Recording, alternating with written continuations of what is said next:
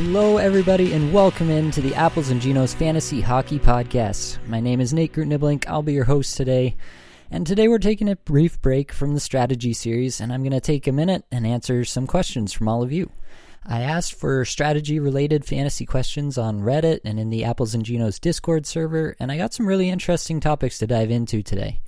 Now, while I'm talking about it, make sure you do check out the show description of this podcast you're listening to right now. Click the link, join the Discord server, absolutely free. You can come and chat with hundreds of other very knowledgeable fantasy hockey managers in there. Now, let's dive in. I'm going to start here with a couple of Discord questions from the Mark Skinner.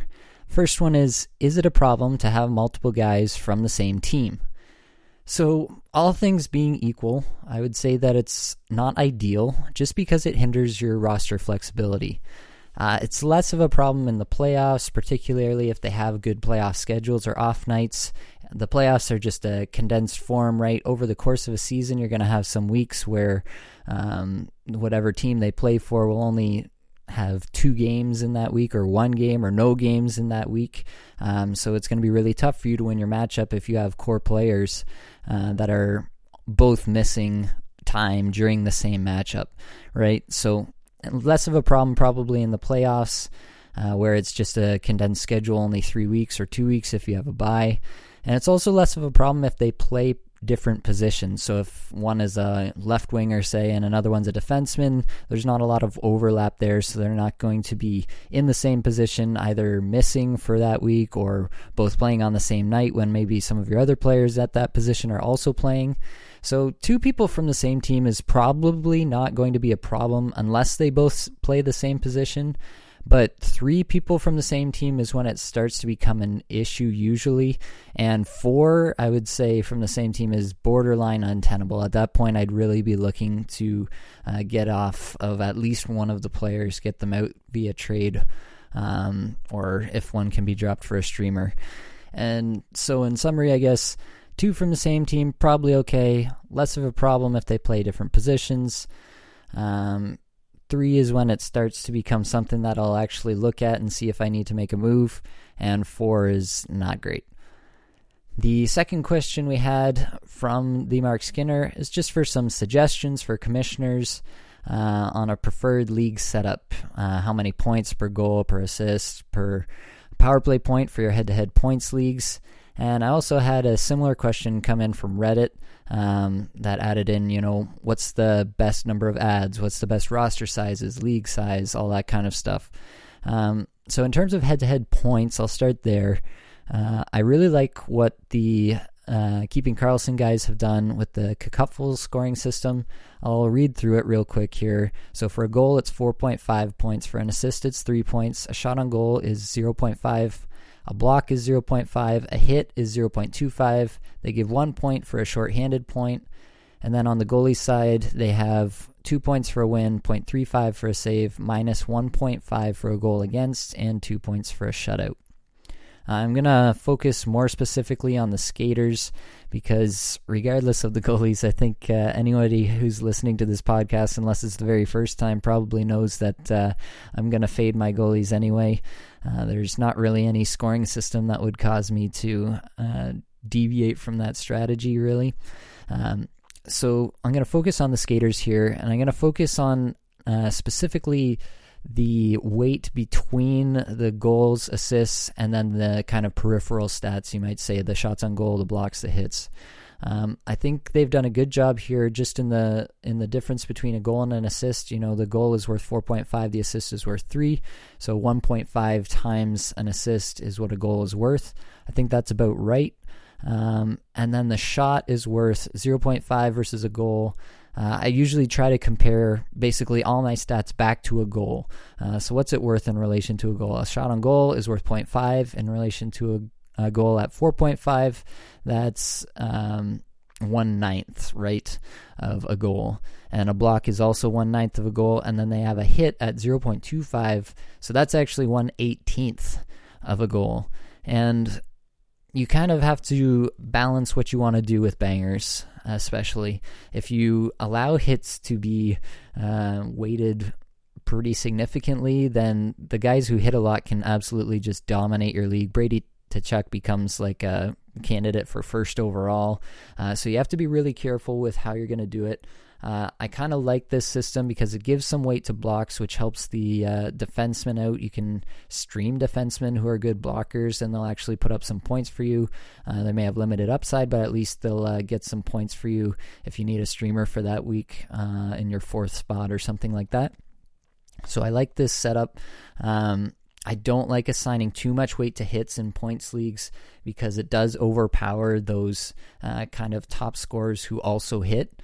Um, so you can think about uh, even like an Alex DeBrincat or a Jonathan Huberdeau this year who's hitting a lot. Um, any of these guys uh, who hit in addition to being good goal scorers will kind of get completely overpowered if you let them with your weighting of your points. So this is kind of where I'd like to be. You could do probably a little more than 118th of a goal in terms of your hit weight, uh, but I think uh, they're pretty much right on with the shots on goal uh, being just a little bit above one tenth of a goal. Anything less than one tenth of a goal, I think, is too light on shots because shots are valuable. Um, I think shots are um, something that every coach in the NHL wants more of out of his team. They'd love it if their team put up 40, 45 shots a night. Um, so I think it's a valuable stat, and it's one that's worth counting, um, and it's one that's worth assigning a decent weight to. And then uh, blocks, like I said, just a good way to keep uh, kind of the lower tier defensemen relevant. Uh, otherwise, in points league, especially, uh, you'll run into a problem where the bottom tier defensemen are just terrible, and you really can't make any progress with bottom tier defensemen, it's almost worth not even rostering them at a certain point and just trying to optimize your uh, forward um, group rather than even try to stream a fourth defenseman. And now, obviously, you can get into how much you want to assign for power play points. Now, Cacupful doesn't assign anything for extra for power play points. They kind of uh, assume that people who are scoring and assisting are getting that weight already and they don't do anything above and beyond. And that's kind of interesting insofar as it uh, kind of lets the Power Play 2 guys be worth a little more in relation to the Power Play 1 guys. So the guys up on Power Play 1 aren't kind of double dipping in that sense in terms of your point system. Uh, I can see it either way. Um, basically, the Power Play points is almost just a bonus for the top point scorers. Um, so that is a way that you can uh, you can give more points to the top point scorers if you want to add a little bit more weight to your to your bangers categories. So you could kind of counterbalance it in that way, and that'd be fine as well. In terms of uh, the number of ads for a, a league, if I'm going to do it, I want to do four ads a week. I think it's a good medium. I know it's the uh, it's what most people are used to if they're playing on Yahoo. Um, but I think it's a good uh, medium. Anything more, and the streaming just gets really wild and really intense. Um, and it's really uh, important to stream very strongly and consistently. Um, so anything more than that, and I think you're kind of just who has the most capacity to stream consistently and be looking at this the most every day. Um, it's almost more of a an attention span sort of uh, sort of stat at that point. And then anything less than that, and it feels like you don't have enough moves, you don't have enough to react to injuries as they arise, but also be able to make some strategic moves in terms of streaming uh, each week. So I think four ads is a good spot. In terms of roster sizes, I'm all in favor of larger roster sizes. I think uh, the bigger the player pool, the more uh, uh fantasy manager's talent should shine through um, because they should be able to identify the people uh, lower in the rostered percentage, you might say, who are going to be able to produce points and produce or produce categories if that's the system you're playing.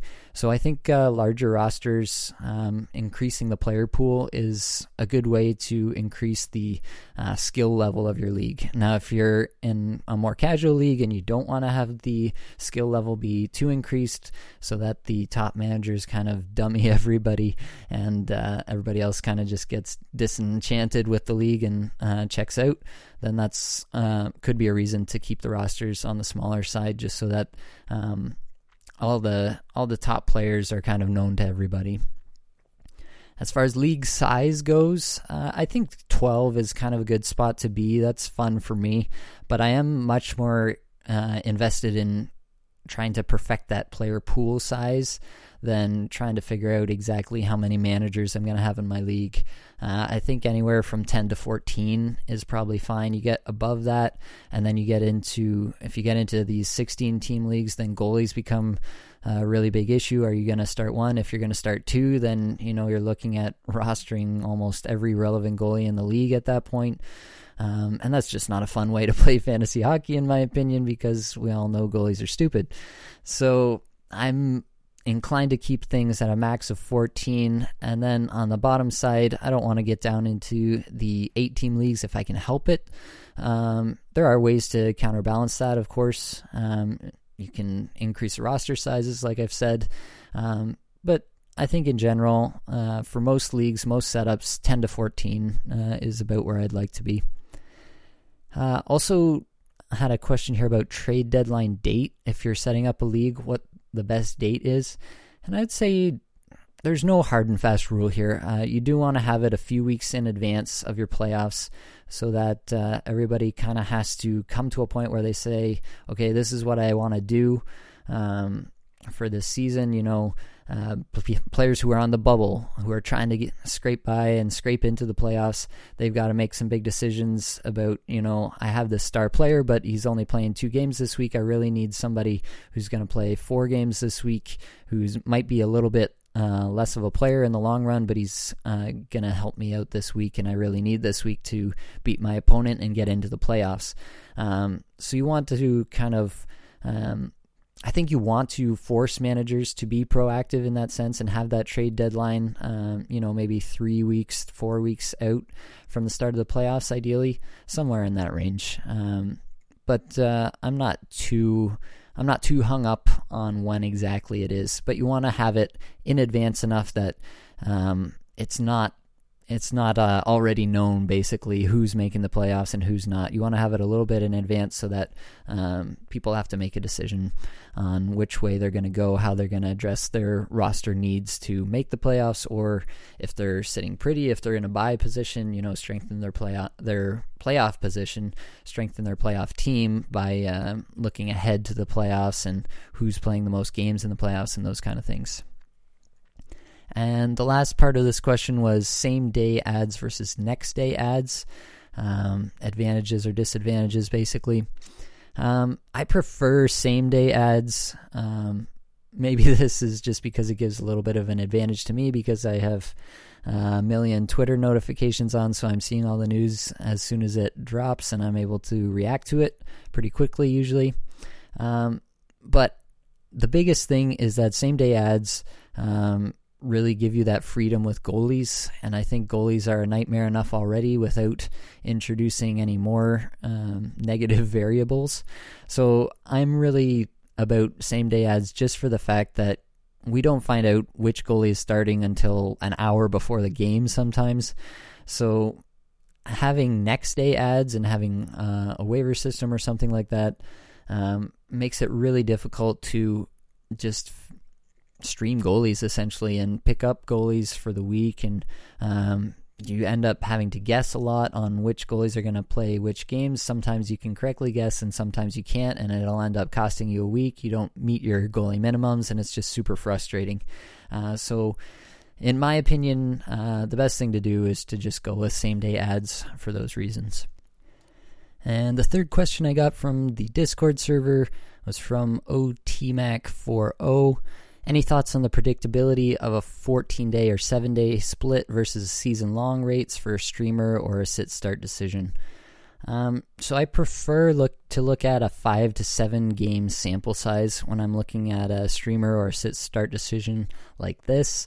Um, basically, my problem with days is that it doesn't necessarily equal uh, games played, right? So when you look at the seven or the 14 day or the 30 day split, in Yahoo, which is uh, the options that they give you there, um, you don't know exactly how many games they've played just looking at that. So you could be comparing somebody who's played two games with someone who's played six games, uh, and you wouldn't necessarily know. Um, so that's my issue with looking at it in terms of a day. Uh, if you use naturalstattrick.com the way I do, then you can sort things um, by the number of games previously. Um, so five to seven games sample size. Uh, most of my articles I write, I use a five game sample size. I think that's usually pretty good. I think it just stands to reason, you know, that a more simple or a more recent rather sample is more likely to predict the next few games. You know, a player could have could be playing injured lately or could have gotten a change in deployment.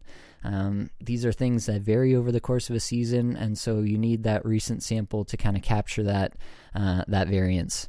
But by the same token, uh, I want to add a caveat here. You also need to account for the potential of single outlier games really influencing those small sample sizes. So, just in a hypothetical situation here, a player could have been promoted to the top line and top power play for a single game because somebody, one of the stars on the team, um, missed that game, and then this player got 50% of their individual scoring chances for for the five game sample that you're looking at in that game alone. Uh, and it was against you know Buffalo or Montreal or someone who's very easy to generate those scoring chances against. So a five game sample could look really good in this scenario, but it's really just a one game sample that was really kind of a perfect storm of a situation for this player, and it's just unlikely to repeat. So you got to be on on the watch for um, how these things kind of kind of play against each other. Um, but in general, I'm looking at a five game sample size most often if I'm looking at a streamer or just looking at a sit start decision. And moving on to some Reddit questions here. This one's from you slash film lanky. He's asking about Jakub Vrana's situation and value. Uh, I'm going to kind of extend this to be a little more general, um, just to talk a little bit more about players who are in IR for a really extended period and then are coming back uh, when the situation seems pretty uh, pretty set. Like in Detroit, you have uh, Lucas Raymond, who stepped into what most assumed would be the Vrana role this year. Um, so, how does Vrana fit into that. Um, so you have to consider these sort of things when you're looking at these players coming back off injured reserve. They've been out forever, and um, yeah, they're just coming back into a situation that wasn't what we expected when we kind of projected them at the beginning of the season. Now, in Vrana's case specifically, I did project him pretty highly. Um, he seemed like a logical fit for 17 to 19 minutes a night, you know, line one, power play one.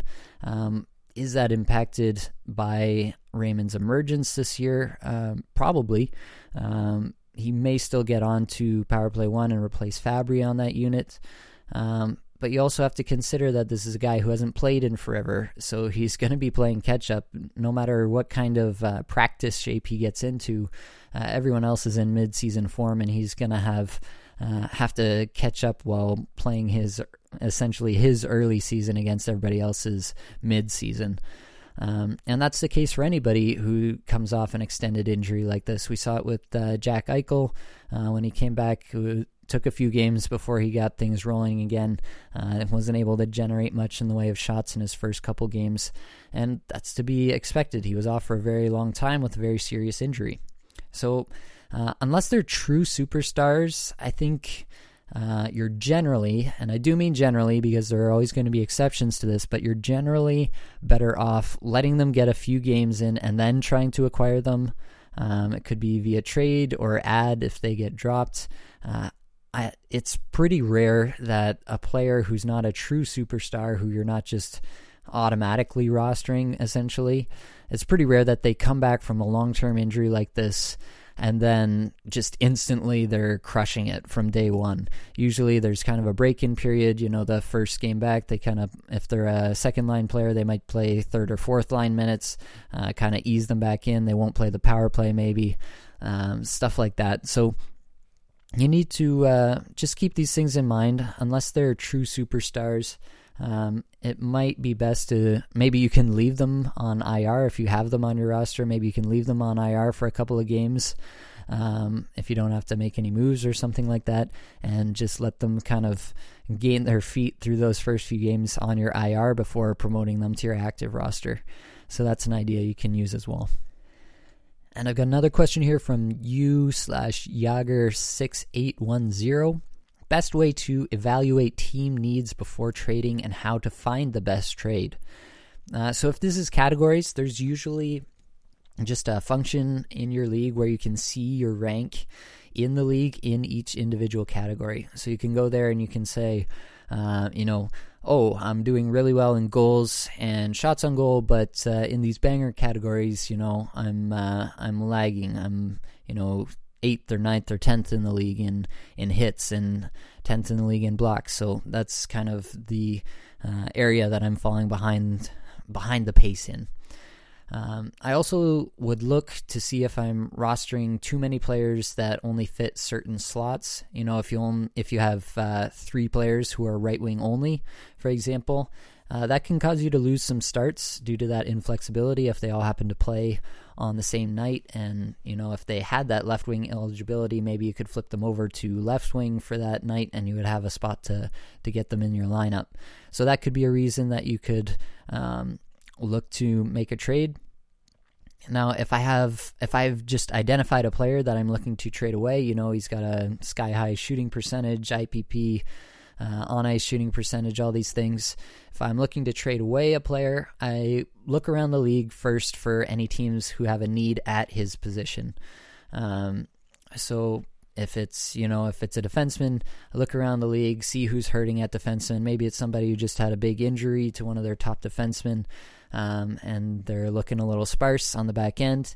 You know, this is maybe a, a point at which I can offer my defenseman for one of their forwards, and they'd be interested in making that kind of a swap. By the same token, if I have a, a player I'm looking to acquire, you know, I've identified that uh, their stats are lagging their uh, advanced stats, and I think they're due for a breakout uh, sometime soon. I would look at what position the team that is currently rostering that player, I would look at what position that team needs and then look at my roster and try to form a deal uh, based around what that team needs. It's important to go to the other manager in your league and be able to offer them something that they want. Uh, not, it's uh, it's pretty rare that you're going to go to them and just say, uh, you know, give me give me your great player, uh, and I'll give you this not quite as good player at the same position. Usually, you got to try to figure out what they need, what they're looking for. Um, sometimes you can get it done, you know. Um, sometimes there are cases, you know, Kevin Fiala had that slow start this year, and maybe his manager got fed up with them, uh, so you could kind of swoop in there and make a deal. Um, there are definitely situations like that. Um, but generally, you're kind of looking at positional needs a lot of the time and seeing what you can offer that that team needs. And I got another question here from u slash 439. In a perfect world, what kind of stat would you most like to have access to? Could be a stat that hasn't even been created yet. Uh, I really like this question. I think it's pretty interesting to think about. Um, basically, what I'd be most interested in is just improving the shot quality data that we have. You know, I talk all the time about individual scoring chances for. I'd love to improve that and kind of quantify that a bit more. Um, maybe put that a little bit more on on a spectrum rather than you know put it in a box. You know, this is an individual Corsi for chance. This is an individual scoring chances for chance. Um, I'd like to be able to kind of assign that a, a number almost. Um, maybe on a scale, you know, one to 10. Uh, a shot from this location uh, is a 10. A shot from a little further out is an 8. A shot from the blue line is, you know, a 1. Um, just kind of get, get that full kind of uh, uh spectrum and be able to do a little more statistic statistical analysis uh, based on that. And what I'd really be most interested in, I think, uh, is just uh, adding adding the velocity of the shot. Um, I think that'd be really interesting to be able to add uh, to the location data, which is the primary way that uh, all all uh, hockey data agglomerators are trying to define what an individual scoring chance is or an individual high danger chance. Um, to add to location, also the actual speed of the shot. So, you know, if someone rips off a 100 mile an hour one timer, Uh, that should be considered a much more uh, likely scoring opportunity than if someone, you know, failed on a wrist shot and it just kind of dribbled in on net, but it was from the same area.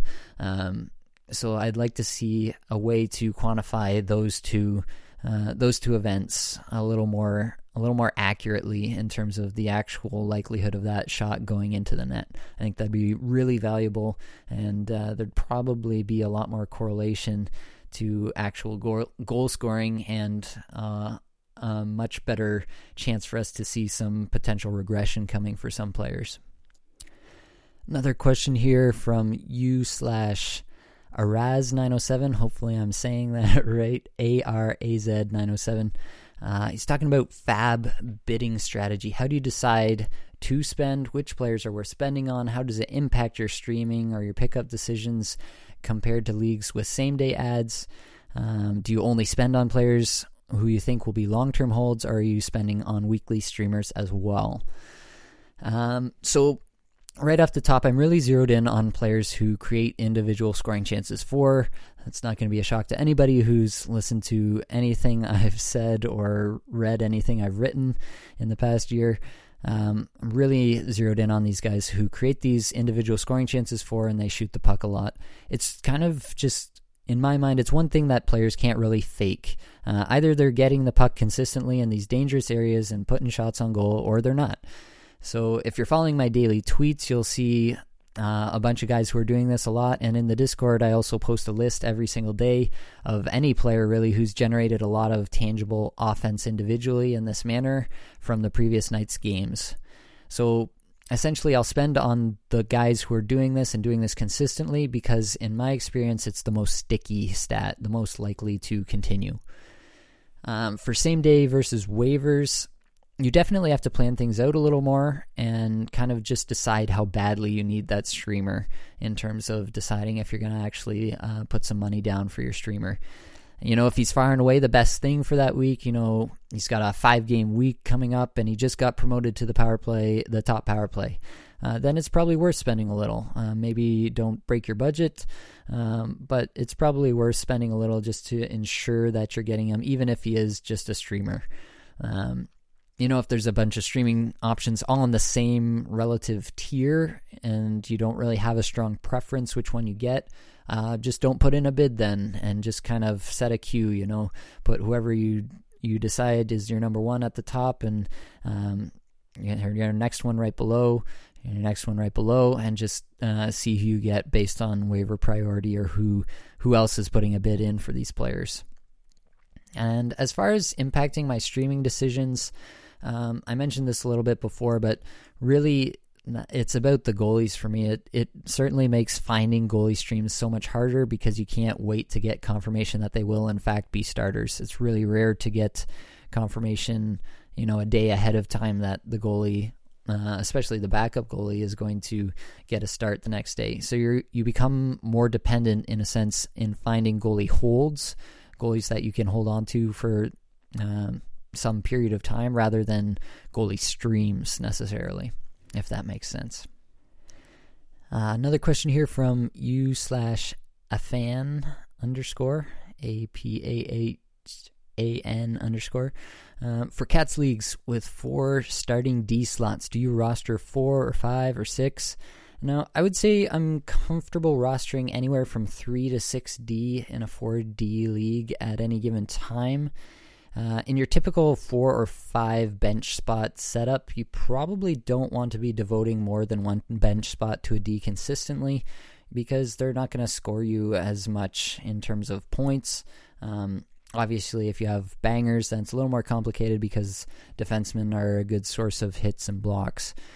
Um, so, yeah, at any given time, I'm comfortable um, going down to three or going all the way up to six in in some rare cases, especially if I'm trying to win uh, blocks at the end of a week or something and I want to add that extra D to get there.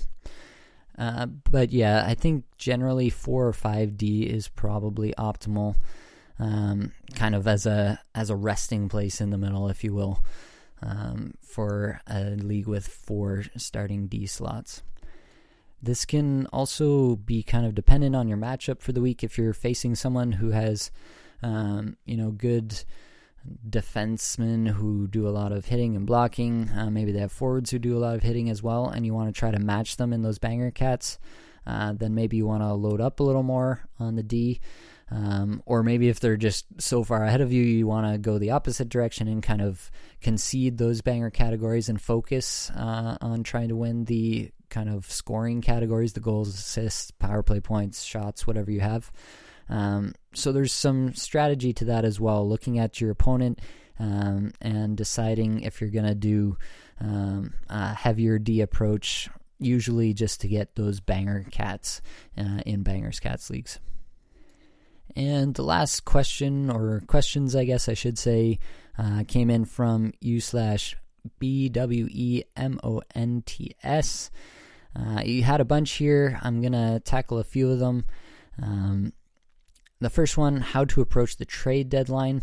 Uh, really, approaching the trade deadline is all about maximizing your playoff schedule if you're going to make the playoffs and uh, you're in a comfortable position where you feel you can say that. If you're on the bubble, it's really all about making the playoffs. You know, you got to make the playoffs to be able to win your league, and we're all trying to win our leagues. Um, so, really, you have to decide. Uh, if you're comfortably in the playoffs, if you're comfortably in the playoffs, you can maximize your playoff schedule via trades. If you're kind of on the bubble, then you need to look at trades that are going to uh, really push you over the edge into the playoffs. Uh, you can look ahead at your schedule, see if you're playing any of the other kind of bubble teams who you need to beat to get into the playoffs. If you're going to be playing those, then you want to kind of plan ahead for those weeks. You know, maybe you want to make a trade for um, a star player who plays a lot during that week specifically. Uh, be a pretty advanced uh, strategic move, but it'd be uh, it could be really, really beneficial as well.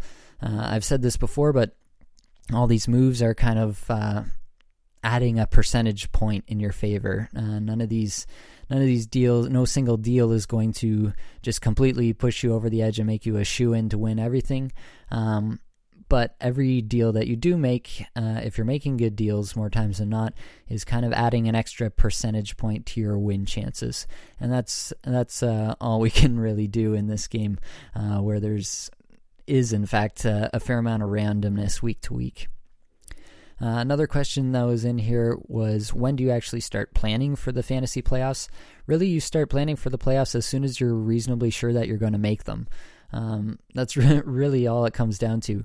Um, as soon as you're like, okay, um, unless the wheels completely fall off and every single star player I have gets injured, I'm going to make the playoffs here. Then that's the point at which you can start flipping your focus uh, to the playoffs and uh, getting your team ready to win in the playoffs.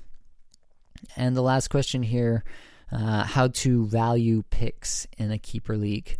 Um, I think the simplest way to look at this is just to kind of look at last year's draft and figure out the kind of the range of players that were going in that range. So uh, let's take, uh, for example, a keep three league. You're keeping three players, and you're looking at a third round pick. How do you value that third round pick? So obviously, you're going to assume that the first three rounds are all gone, and then three rounds beyond that, which would be the sixth round, is where this pick would land. So you look at sixth round picks. Um, basically look at that whole round and just kind of get a feel for the players that go in that sixth round. Um, that can kind of give you an idea of the level of player that will be available there. Now, obviously, you're going to have players in that sixth round who disappointed. You're going to ha- probably have some players who broke out to an even higher level. So don't let that kind of kind of uh, influence you too much. You have to kind of balance it and say this is kind of the caliber of player I can expect to, um, you know, seven times out of ten get in the sixth round, and that's the value of this pick is a player like that. Uh, I think that's the best way to go about valuing these picks. Um, and yeah, if you're in a position where you're not going to make the playoffs this year, then definitely you should be looking ahead and trying to acquire these picks. Um, it can give you a leg up for next year. And if you're in a position where you're one of the top teams and you want to push all in, then yeah, by all means, go ahead, trade those picks, um, get get the best squad you possibly can add those percentage points in your favor and go for go for broke, go for gold, try to bring it all home this year. And that's all I've got for this episode. Hopefully, it brought you some value, helped you get a little bit better at fantasy hockey today. I would be totally psyched if you could take a second, just throw a quick review and rating on the podcast. It really does mean a lot to me. It helps get the podcast in more ear holes, as I'm sure you're all tired of hearing me say. If you're looking for that extra push to get you over the edge into the playoffs, uh, if you're already comfortably in the playoffs, get yourself set up. Uh, to absolutely dominate the playoffs. Make sure you check out the Apples and Ginos Patreon page, also in the show description.